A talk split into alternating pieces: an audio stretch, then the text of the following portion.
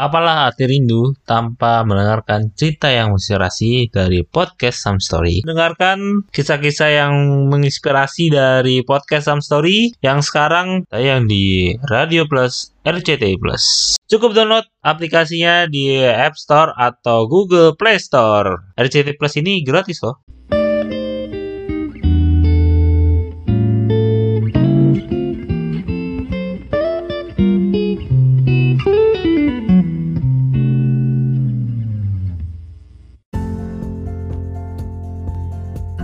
Halo, balik lagi di uh, podcast Some Story, sebuah cerita yang menginspirasi dengan gue Adam. Dan gue Acila, seperti biasa kita akan membahas topik-topik yang dekat dengan teman-teman yang mendengarkan podcast Some Story.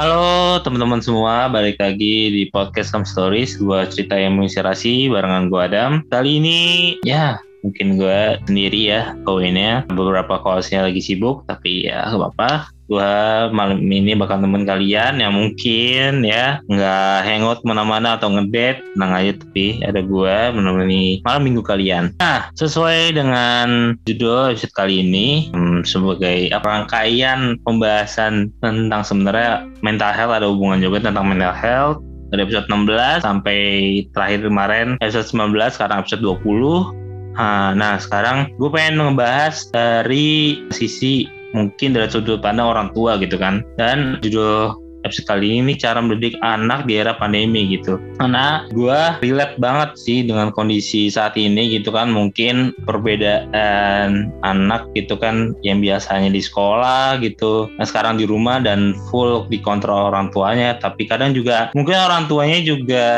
nggak ketetaran karena juga harus kerja. Tapi juga harus kontrol anaknya di rumah gitu kan juga sekolah gitu. Sekolah di rumah. Dan tentunya dengan gestar yang beda juga dan keren banget lah nanti. Jadi di episode kali ini kita kedatangan gestar yang mungkin ya sangat gue excited banget untuk ngobrol-ngobrol dengan gestar ini. Karena dia adalah seorang ya single mother gitu ya single parent. Ya mungkin ya banyak otak gue gimana caranya gitu kan. Kalau misalkan kadang ya gue pikir serutak gue dua orang tua aja kadang keteteran gitu apalagi satu yang ngurusin anak gitu kan apalagi mungkin anaknya banyak gitu kan makin keteteran tuh uh, ngurusinnya. Nah langsung aja kita kenalan langsung aja kita kenalan sama gestar kita Ibu Christine Montero Ibu Kristen Mentero ini adalah transformatif coach dan juga aktif juga di Komunitas Perempuan Ungu yang kemarin ngisi di episode spesial podcast Some Story kemarin lebaran kemarin ya.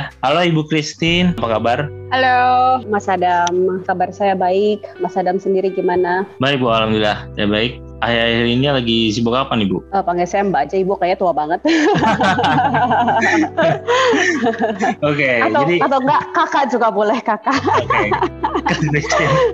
Soalnya ini temanya itu Bu tentang orang tua, jadi saya harus manggil Ibu. saya ngerasa Ibu seorang orang tua saya juga gini. Jangan, nanti saya eh, tua sekali kalau punya anak seumur kamu. um, kesibukan saya belakangan ini uh, tentunya uh, coaching ya. Jadi saya ngajar uh, ter terutama di dunia pendidikan uh, ngajar hmm. bagaimana hmm. uh, menjadi seorang coach uh, dan juga ada beberapa sesi-sesi uh, dengan klien saya dan juga beberapa uh, bisnis yang saya uh, miliki sekarang ini. Itu sih yang jadi kegiatan masa pandemi ini. Di komunitas perempuan ungu juga masih aktif, Bu? Berarti ya. Komisi Perempuan Ungu masih menjadi pembaca yang setia di di iya. grupnya. Sempat kalau nggak salah tahun lalu sempat uh, eh, sempat ada ngadain uh, acara juga kalau nggak salah saya juga udah lupa karena kayaknya waktu cepat banget ya nggak berasa. Uh, hmm. Tapi dek waktu dekat ini belum karena juga kayaknya uh, KPU itu lumayan sibuk juga dan juga uh, ada beberapa narasumber-narasumber lainnya dengan berbagai macam topik. Jadi kita giliran berbagi ilmu. Mungkin ya sebelum kita masuk ke topik itu Bu, aku aku penasaran ya. Ini kan soal mendidik anak Bu. Ibu uh, anaknya ada berapa Bu dan juga umurnya sekarang mungkin kelas berapa Bu atau ya, jadi anak saya ada tiga. Yang paling Hmm. besar umur 18 tahun, tahun ini masuk kuliah. Terus yang Hmm. kedua umur 14, eh, kelas 8 mau naik kelas 9. Yang terakhir eh, umur 12, kelas 7 eh, mau naik kelas 8.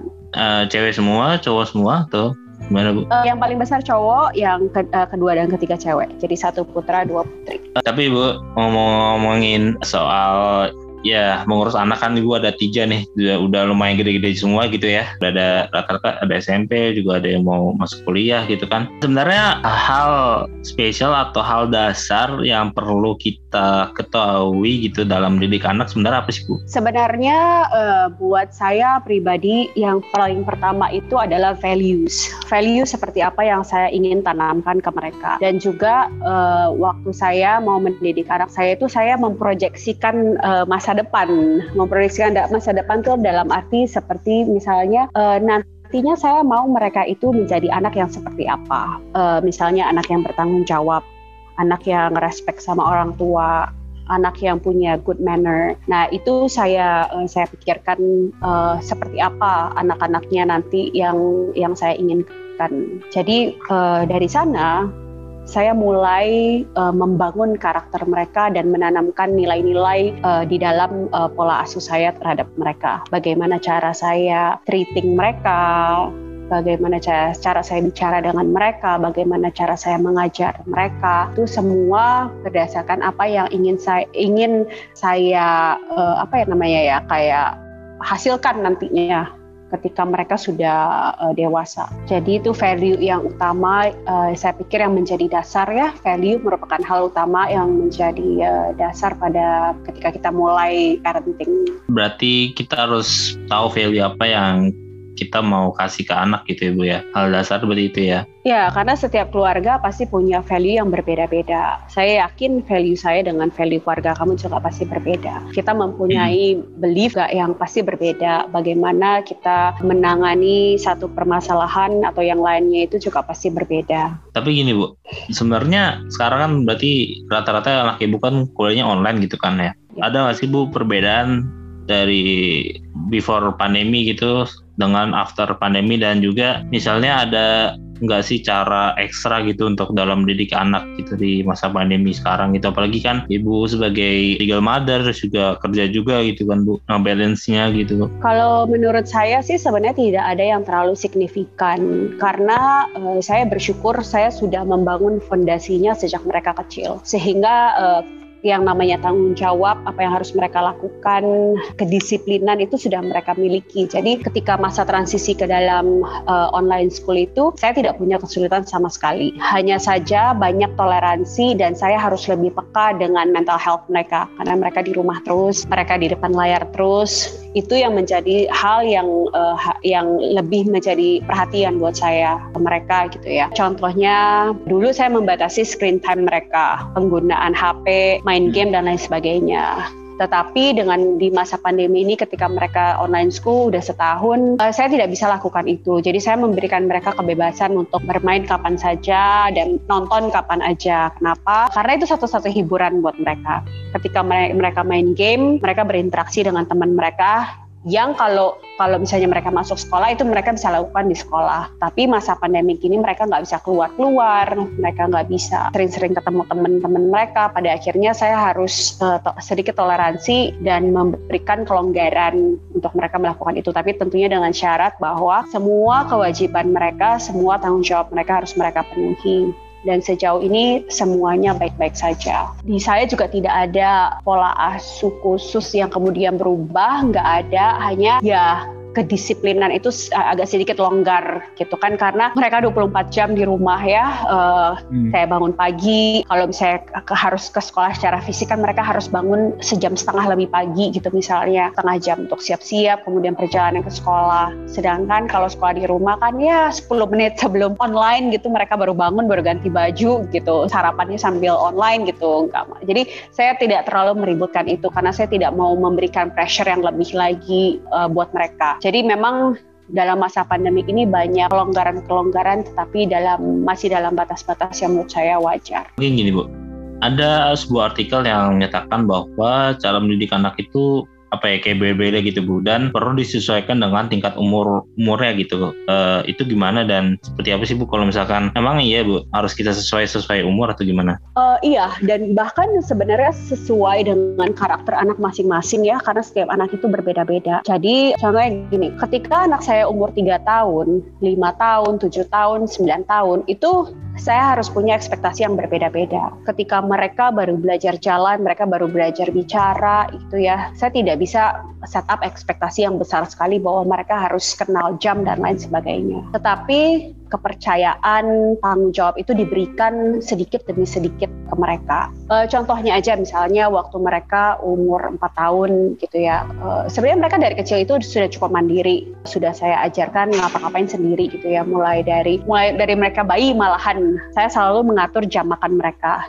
Jadi jam makan mereka itu sangat teratur sekali. Sehingga mereka tahu kapan mereka lapar, kapan waktunya makan. Itu secara signal di dalam otak mereka itu mereka tahu. Jadi waktu makan, waktu tidur, waktu bermain itu uh, sudah sudah terset up lah gitu dalam sistem biologisnya mereka. Kemudian ketika mereka udah mulai punya skill misalnya bisa makan sendiri gitu ya karena dari umur 9 bulan ketika mereka udah bisa duduk, udah bisa makan sendiri, saya pelan-pelan kasih makan makan mereka sendiri, cara uh, ngajarin cara megang sendok dan lain sebagainya. Uh, kita lihat perkembangan uh, motorik skill mereka, skill mereka, hard skill mereka, bagaimana bagaimana mereka bisa handle itu. Ketika mereka belum mampu, artinya memang mereka, mereka belum mampu, mereka belum cukup mature untuk bisa melakukan apa yang kita harapkan. Tapi not to underestimate.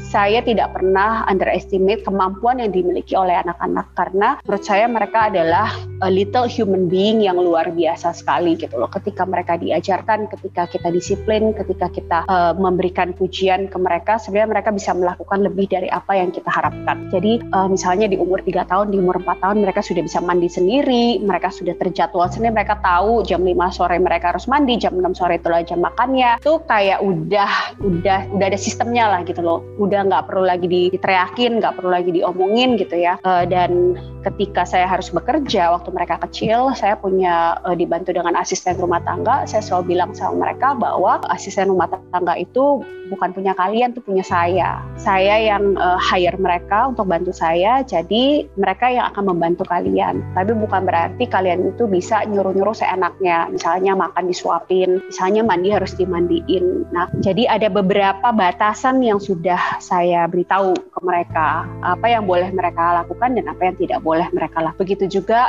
uh, urusan sekolah ya. Urusan sekolah saya udah bilang sama mereka tanggung jawab kalian di sekolah adalah belajar mengerjakan PR mengerjakan apa yang guru-guru kalian tugaskan ke kalian siap-siap mempersiapkan sebaik mungkin alat-alat sekolah dan lain sebagainya harus kalian uh, siapkan untuk besokannya sekolah. Dan saya kewajibannya adalah bayar uang sekolah nganterin kalian sekolah mhm uh, dan uh, memperhatikan kebutuhan kalian. Uh, dari kecil itu saya sudah tidak ada zero tolerance gitu. Misalnya uh, uh, yeah. saya ditelepon gitu, "Mom, saya hmm. ketinggalan hmm. baju olahraga" gitu. "Mom, saya ketinggalan buku ini, buku itu." Itu sudah saya bilang, saya tidak akan pernah mau mengantarkan itu sekolah. Itu adalah tanggung jawab kalian. Kalau kalian lupa berarti kalian tidak mempersiapkan dengan baik. Silakan tanggung konsekuensinya sendiri. Begitu juga misalnya uh, punya project gitu ya. Saya bilang batas waktu kalian itu hanya sampai jam 7 malam untuk kasih tahu apa yang kalian butuhkan. Kalau lewat dari jam 7 malam, kalian tidak memberitahu, itu salah sendiri. Berarti resikonya ditanggung sendiri.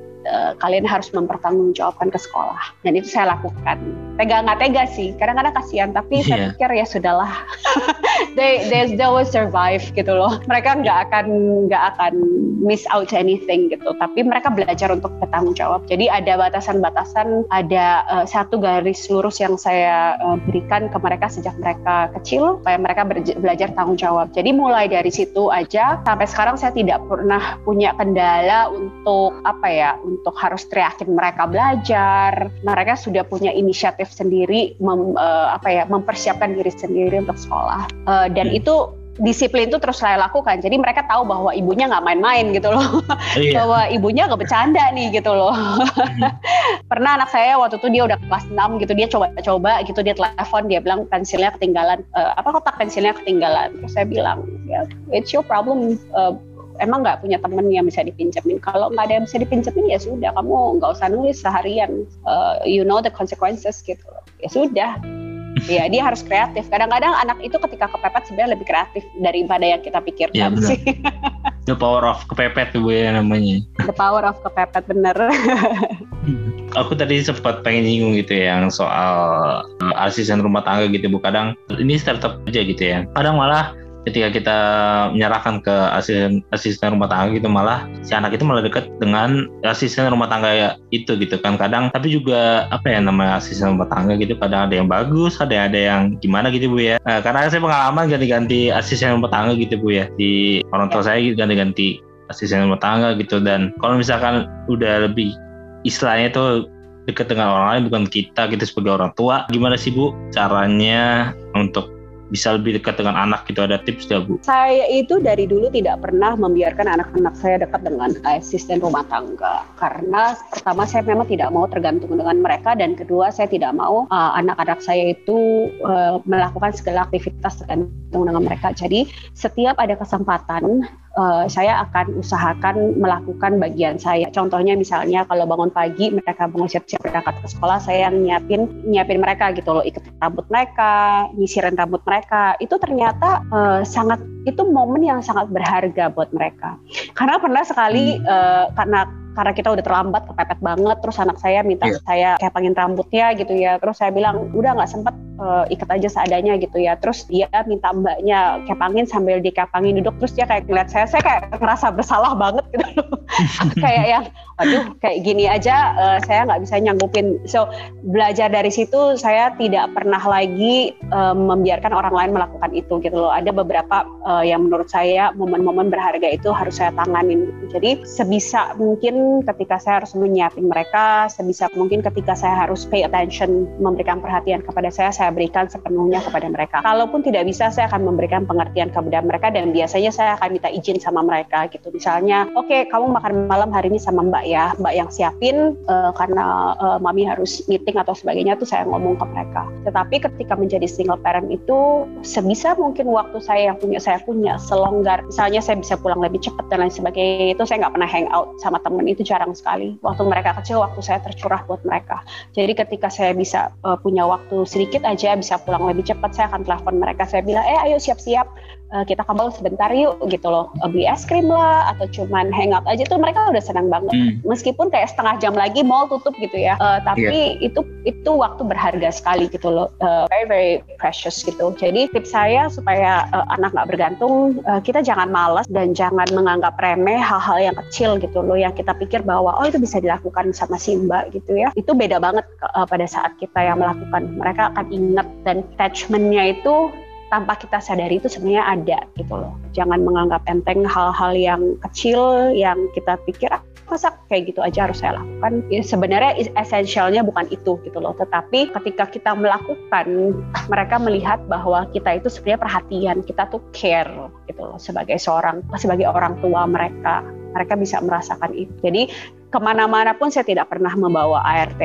Uh, eh, even dari mereka kecil uh, keluar ke mana pun karena mereka juga mandiri, saya tidak pernah uh, bawa ART keluar-keluar uh, bareng kita ke mall dan sebagainya. Saya nggak pernah. Selalu kesempatan di mana saya bisa punya waktu dengan mereka bertiga itu akan saya lakukan dengan mereka bertiga aja. Di masa pandemi sekarang gitu ya Bu ya, banyak anak-anak yang kegiatan kan beralih ke online gitu jadi semakin banyak waktu yang digunakan untuk bermain gadget tadi kan. Terus bahkan kadang sampai berpihak gitu sampai ya oke okay, sekarang mereka mungkin dikasih kelebihan waktu untuk bermain gadget tapi ada momen menurut saya ya, saya ngerasa kalau di rumah doang saya main laptop seharian gitu atau main HP sekalian kadang suka jenuh bu. Saya pengen lakukan hal lain gitu di luar sana gitu kan. Ya itu gimana bu? Mungkin. Memang kadang-kadang as a as a parents itu mereka cuma bisa ngeluh, ya uh, anak saya sering main ini, ya. tapi orang tua tidak pernah memberikan alternatif kepada mereka. Jadi sebagai yeah. orang tua kita juga harus kreatif. Apa yang bisa kita lakukan? Uh, jadi tahun lalu waktu di awal pandemi itu setelah mulai agak longgar sedikit, longgar sedikit tuh lebih kayak ya kita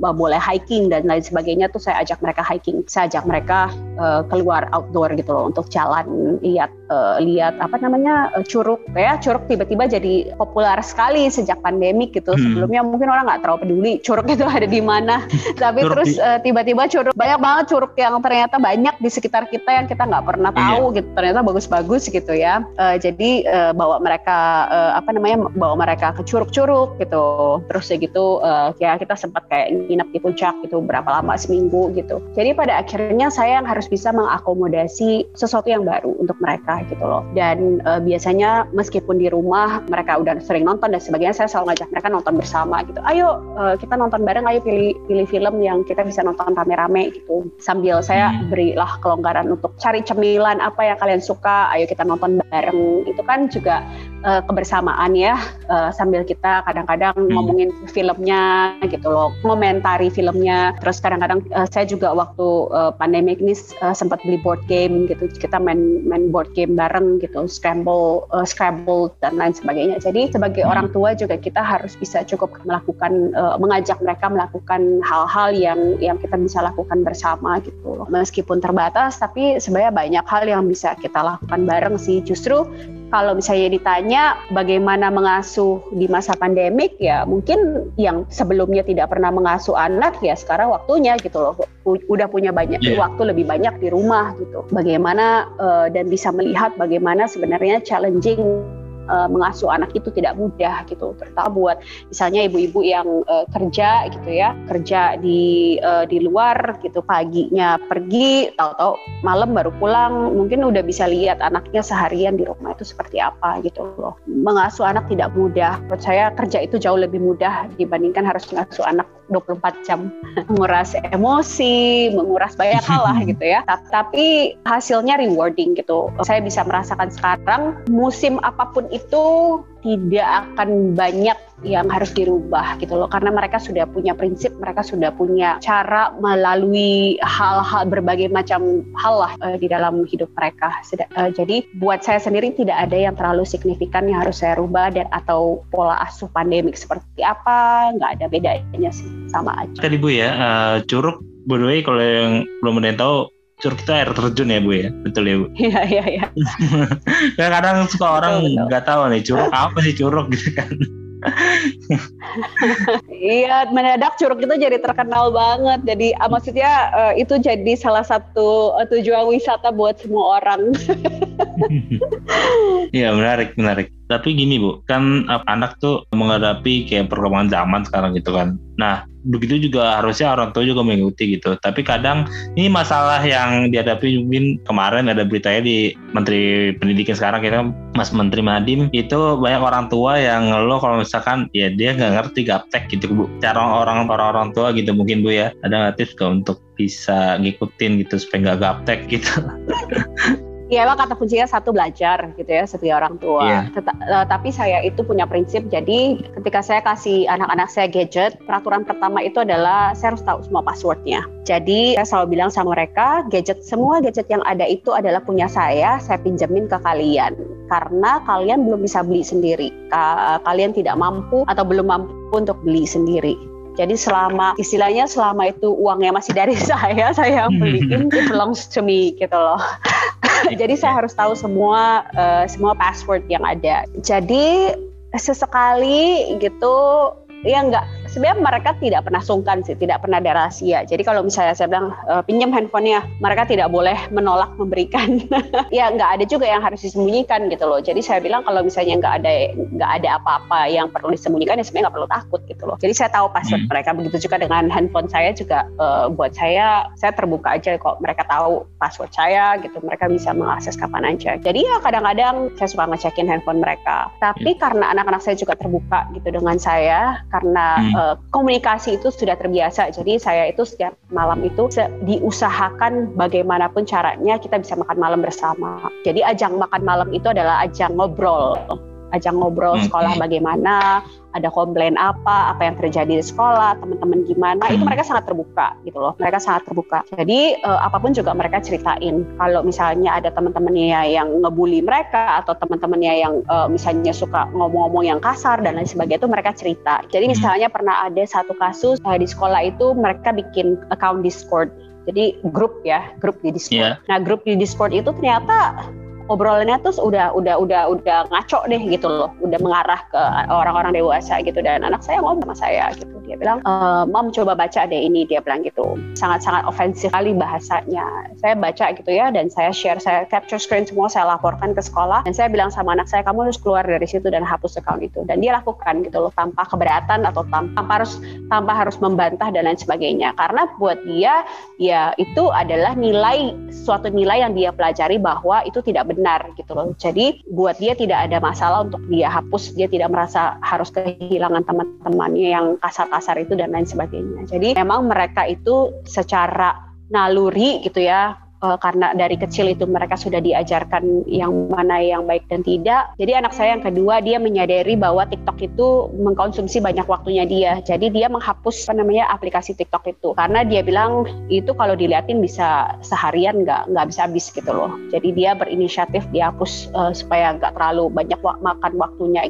Jadi mereka sudah tahu lah mana yang mana yang mana yang baik. Pri- Prioritas itu mereka tahu gitu loh. Jadi saya hanya mengikuti naluri saya kalau anak saya ada yang berubah, kalau anak saya ada yang misalnya menurut saya kok perilakunya eh, agak-agak melenceng, eh, itu waktunya saya approaching mereka, waktunya saya bicara dengan mereka dan saya lihat, saya cek handphonenya gitu. Jadi kalau misalnya buat buat orang tua accountnya semua juga sekarang udah connected ya. Jadi biasanya account family saya buat misalnya kayak Google YouTube itu kan accountnya bisa connected kan Eh, Iya. jadi saya bisa memonitor history mereka itu mereka nonton apa aja gitu loh termasuk di Netflix juga Netflix itu kan ada ada account bersama gitu ya jadi kalau masuk Iya. ke accountnya mereka kan kita tahu historinya mereka tuh nonton apa aja gitu biasanya saya tahu sih apa yang mereka lakukan Untuk yang masalah media sosial dan HP gitu ya, berbeda dengan keluarga saya gitu ya, ya.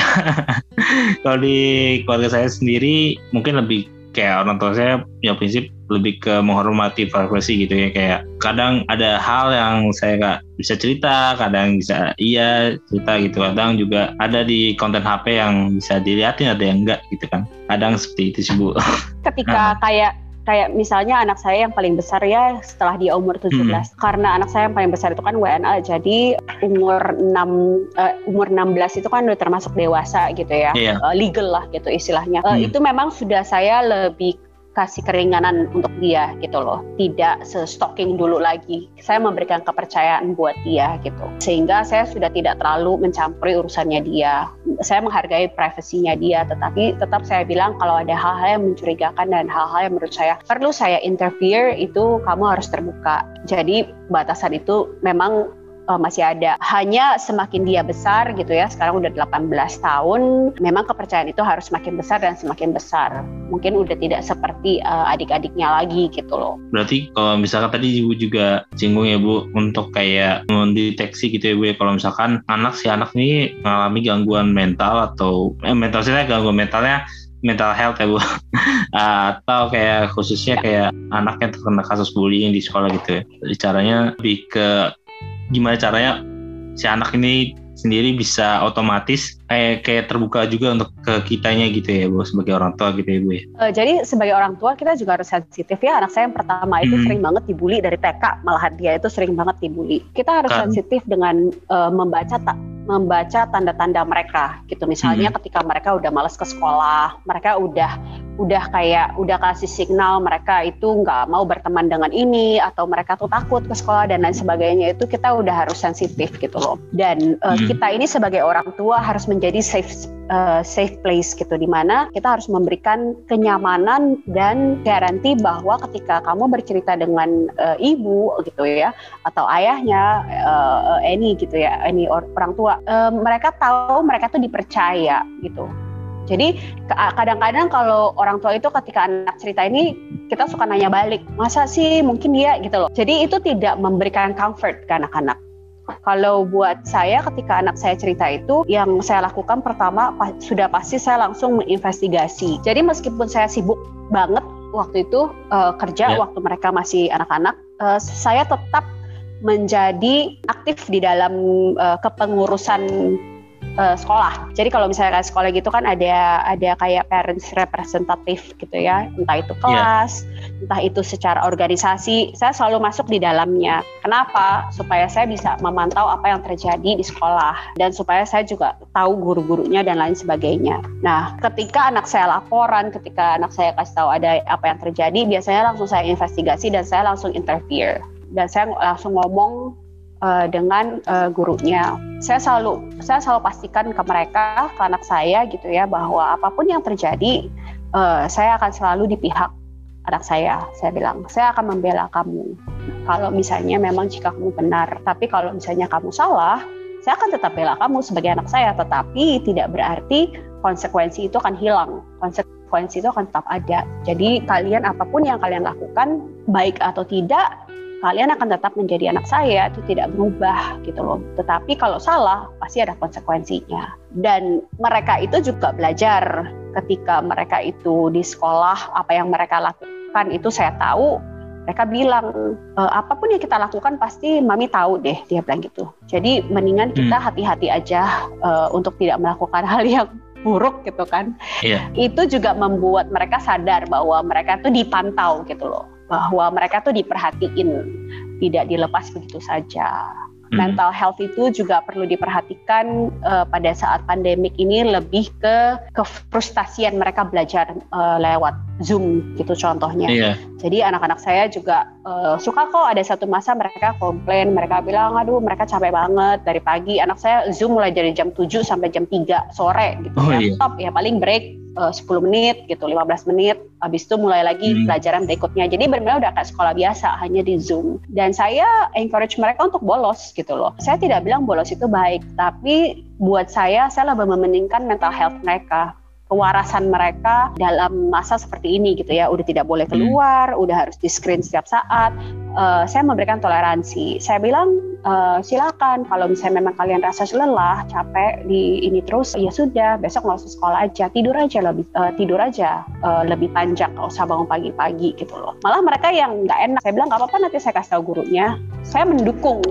Saya mendukung sesuatu yang saya anggap baik untuk kesehatan mental mereka bukan berarti saya mengajarkan bahwa bolos itu baik gitu loh.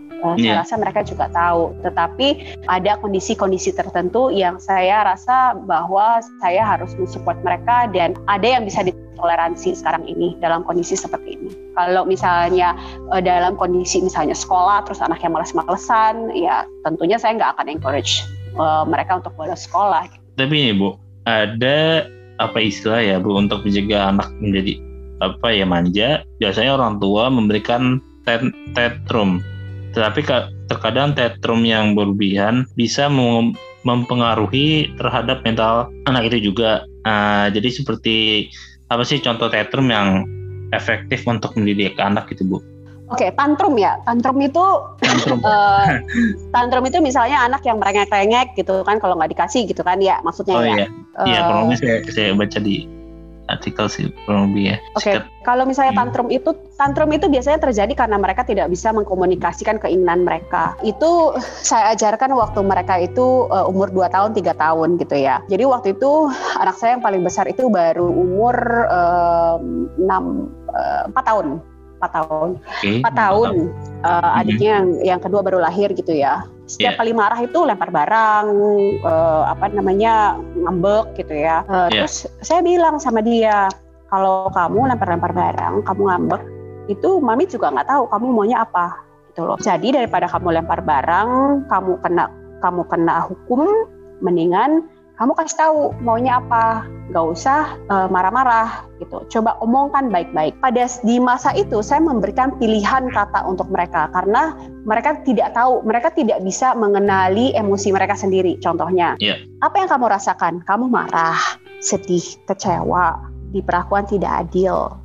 Apa yang kamu rasakan? Kamu kasih tahu dari empat itu misalnya apa? Saya marah. Oke, kenapa kamu marah?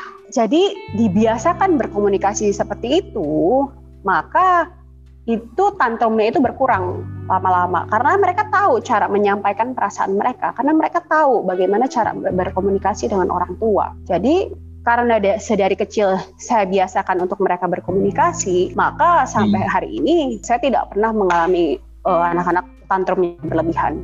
Karena saya selalu bilang, you have to talk, you have to communicate with me kamu harus bicara dengan mama karena kalau tidak saya tidak tahu apa yang kamu inginkan.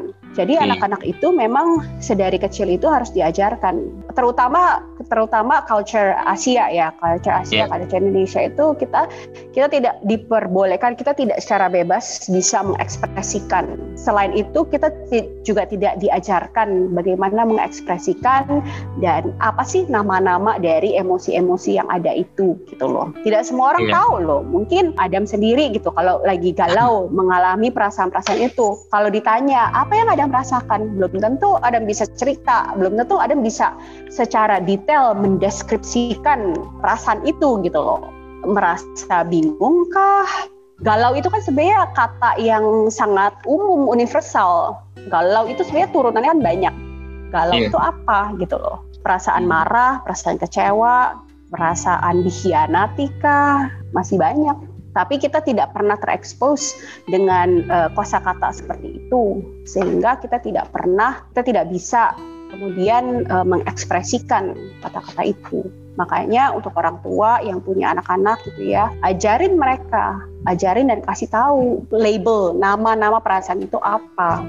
Jadi mereka bisa mengekspresikannya dengan lebih baik, tidak ada tantrum. Sehingga orang tua kemudian harus give in dan kasih apa yang mereka minta padahal nggak harus seperti itu. Jadi mungkin bisa lebih apa ya mengatasinya tuh lebih ke ngasih ke apa ya pengertian ke anaknya gitu ya bu ya uh, supaya ngerti dengan uh, kondisinya gitu kan. Mungkin terakhir ya bu, hmm, ada gak ya bu tips and trick untuk mungkin seperti saya nanti belum menjadi orang tua, calon masih calon ibu, calon orang tua gitu kan.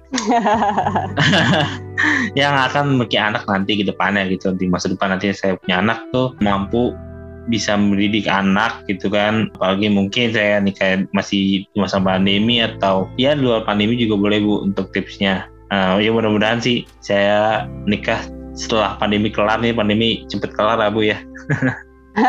Amin amin. Uh, oke. okay tipsnya ya buat punya anak uh, parenting. Sebenarnya uh, nggak susah-susah amat sih. Parenting itu kan nggak ada nggak ada kamusnya sebenarnya.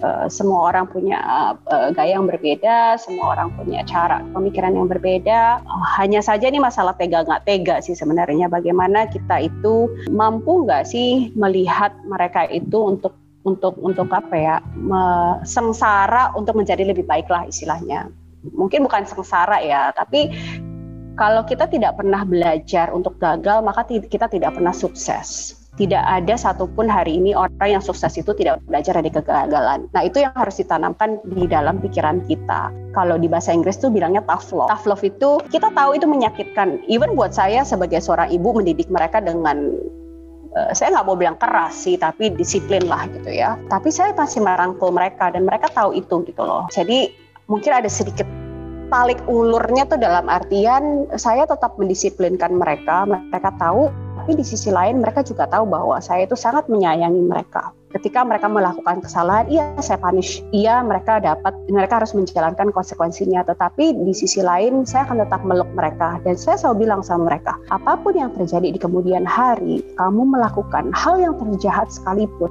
status kamu sebagai anak saya itu tidak akan pernah bisa hilang. Uh, jadi apa pun yang terjadi di dalam hidup kamu jangan pernah uh, sungkan jangan pernah kembali uh, kepada saya sebagai orang tua itu memberikan comfort buat mereka itu memberikan satu apa ya hmm, rasa secure bahwa mereka uh, ada yang ada yang mendampingi mereka apa pun yang terjadi dalam hidup mereka. Kita tidak per, jangan pernah underestimate apa yang bisa dan tidak dilakukan oleh anak-anak. Contohnya nih, kebiasaan orang tua di sini itu kadang-kadang sampai umur 2, 3, 5 tahun aja masih sering disuapin. Alasannya ya dia makannya berantakan. Ya terang kalau sampai umur 6, 7 tahun makannya berantakan kalau terus-terusan disuapin nggak pernah diajarin gitu loh. Bagaimana cara makan yang benar gitu ya. Yang namanya belajar itu selalu berantakan. Nggak, nggak ada, there is no painters that paint dengan rapi itu nggak ada gitu loh pasti selalu berantakan di mana-mana. But that's where the arts come from kan. Jadi buat orang tua itu selain kalian juga harus bersatu ya, jangan ada bad cup, good cup,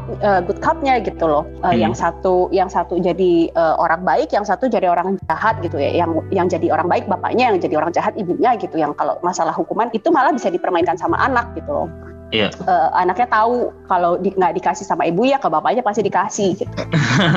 ya itu itu jadi di, jadi jadi dimainin sama anaknya. So sebagai orang tua juga harus sepaham. Jadi selalu harus iya sekata lah istilahnya. Oke, okay, uh, eh, saya mau uh, anaknya berbuat salah seperti ini, saya mau hukum ini gitu loh. Sepakat nggak gitu loh. Jadi kalau dia datang ke kamu, ya kamu juga tetap harus ngomong hal yang sama. Jadi memang harus satu gitu ya, harus satu. Yeah pengalaman ini saya lakukan pernah saya lakukan ketika saya menikah kedua kalinya gitu dan suami saya baru hmm. meninggal tahun lalu karena brain cancer yang kita lakukan juga seperti itu gitu loh jadi kita saling berkonsultasi dan uh, untungnya juga anak-anak saya juga terbuka dengan suami saya karena ya karena habit itulah habit itu kita bangun uh, bersama gitu ya makan malam bersama kita selalu meluangkan waktu bersama ada beberapa hal yang memang uh, saya saklek gitu untuk kita lakukan gitu. Jadi quality time itu uh, selalu ada gitu untuk anak-anak gitu. Dan pertunjukan-pertunjukan sekolah, uh, acara apa pun yang mereka punya itu selalu saya usahakan selalu datang.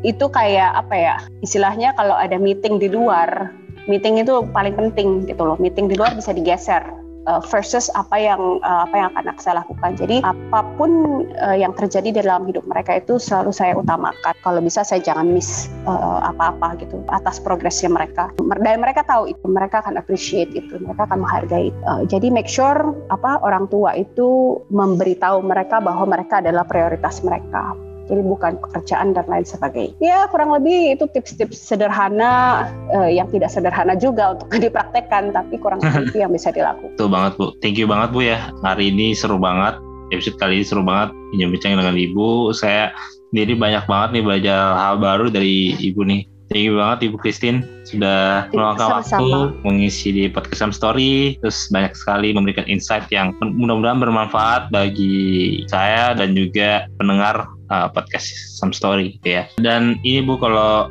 ada yang mungkin ya ingin kepo-kepo atau pengen nanya-nanya nih soal soal anak gitu kan yang tadi mungkin belum ditanyain gitu ya bisa mungkin ke media sosial Ibu Christine dan juga mungkin kan uh, Ibu juga kan coach nih kan uh, mungkin juga perlu bisa cari juga nih coachingnya itu Dirty Mind ya. ya. Iya, iya, iya. Jadi saya punya Instagram Christine Montero 22 Christine Montero M O N T E I R O Montero 22 ya, Instagramnya kalau Dotiman itu doti.mind D O T T Y dot M I N D Dotiman. Oke. Dan juga nih kalau ada teman-teman yang ingin bekerjasama atau ada ide untuk konten podcast Some Story selanjutnya, hit us up on Instagram at podcast underscore some story dan juga ke email kita ke podcast some story at gmail.com. Thank you buat teman-teman yang sudah mendengarkan podcast some story episode 20 ini bersama Ibu Christine and see you on next episode. Dadah. Thank you very much. Bye.